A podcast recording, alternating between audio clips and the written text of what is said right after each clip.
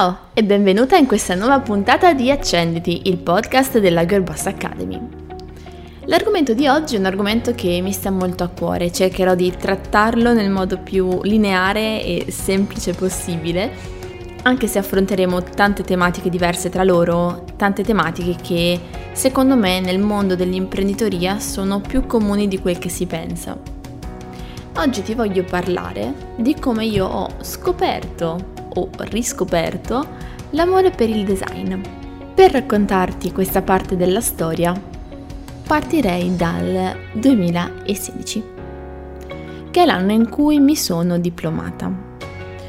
Mi sono diplomata con grandissime aspettative sul mio futuro, ma anche con tantissimi doveri, le cose che dovevo fare, il test d'ammissione ad economia che dovevo fare, la facoltà che dovevo fare perché avevo un'eredità da portare avanti. Beh, che dire, ho passato un'estate a non studiare. a non studiare e ad autosabotarmi, come se una parte di me già sapesse.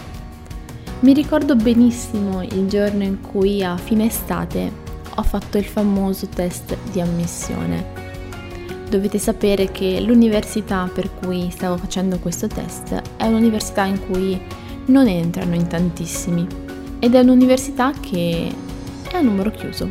Quindi per fare il test non era sufficiente farlo, ma bisognava anche passarlo. E come vi ho detto poco fa, io non avevo assolutamente studiato. E vi dirò di più, io quel test neanche lo volevo fare. Però, sempre per il concetto delle cose che devi fare, mi sono presentata. E mi ricordo benissimo tutti quei ragazzi disperati che avevano studiato per tutta l'estate per poter entrare.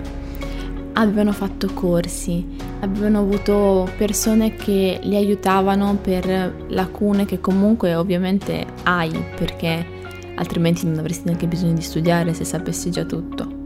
Mi ricordo i ragazzi che venivano dal liceo disperati per la parte di diritto e quelli che venivano dalle ragionerie disperati per la parte di fisica e matematica. E io ero lì, tranquilla, con la speranza che quel test non lo avrei passato, perché in qualche modo sarebbe stato un alibi per non fare quella cosa che dovevo fare. Ma io quel test l'ho passato e l'ho passato anche con un discreto risultato. E da qui mi sposterei in un altro momento importante di questo viaggio, il primo giorno. Ormai avevo passato quel test, dovevo fare quella facoltà, primo giorno. Matematica, che è un po' una materia che o ami o odi. A me piaceva abbastanza, devo dire.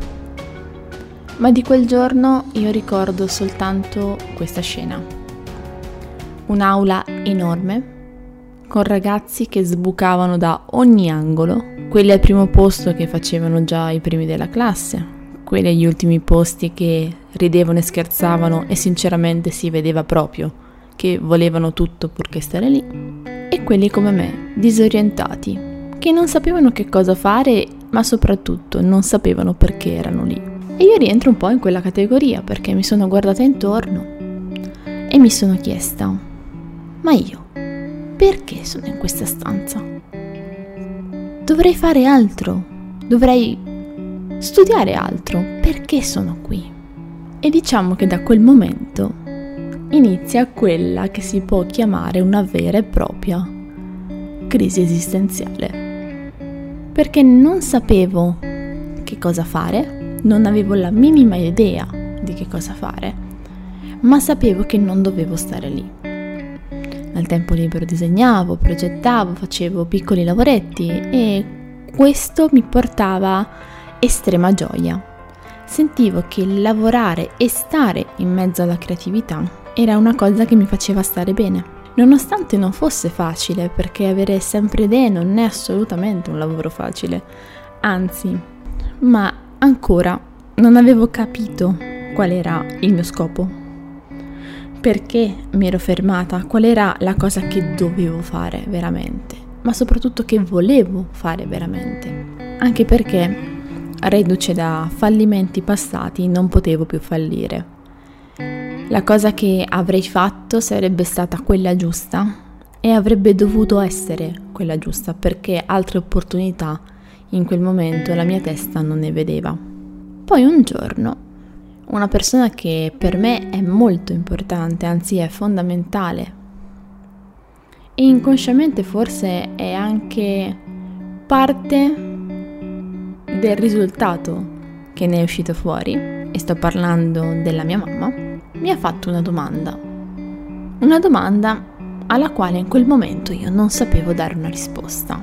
Ma non c'è un lavoro che ti permette di essere ben pagata, di poter star bene economicamente, dove tu possa però anche lavorare con la creatività, dove tu possa progettare, dove tu possa disegnare, dove tu possa esprimere te stessa attraverso ciò che fai. Perché lei ovviamente stando abitando insieme a me lo vedeva che quando io facevo quei lavoretti da pochi euro in realtà ero molto più felice rispetto a quando mi dovevo alzare la mattina e andare a fare il mio turno al lavoro. Lì per lì ho detto, ma non lo so, qualcosa, qualcosa ci sarà in questo mondo. Hanno creato tutto, vuoi che non ci sia un lavoro che metta insieme progetto e creatività? Così ho cominciato a fare un po' di ricerca e ho scoperto il magico mondo del design, fatto di una quantità di professioni incredibili, tutte cose dove mancava la parte di progettazione, finché non mi sono imbattuta nella grafica, il graphic design.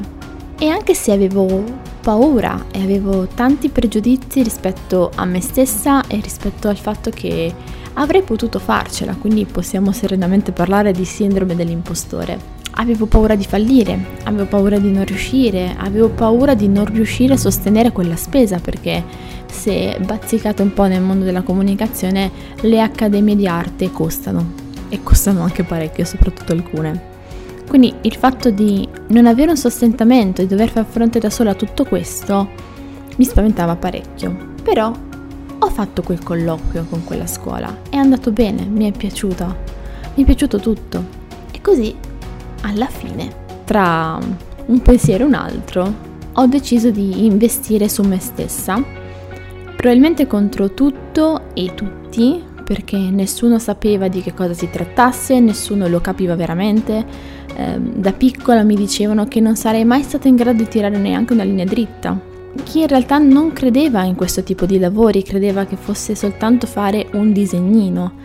Tutte cose che ti influenzano, perché anche se non vuoi, le persone all'esterno ti influenzano.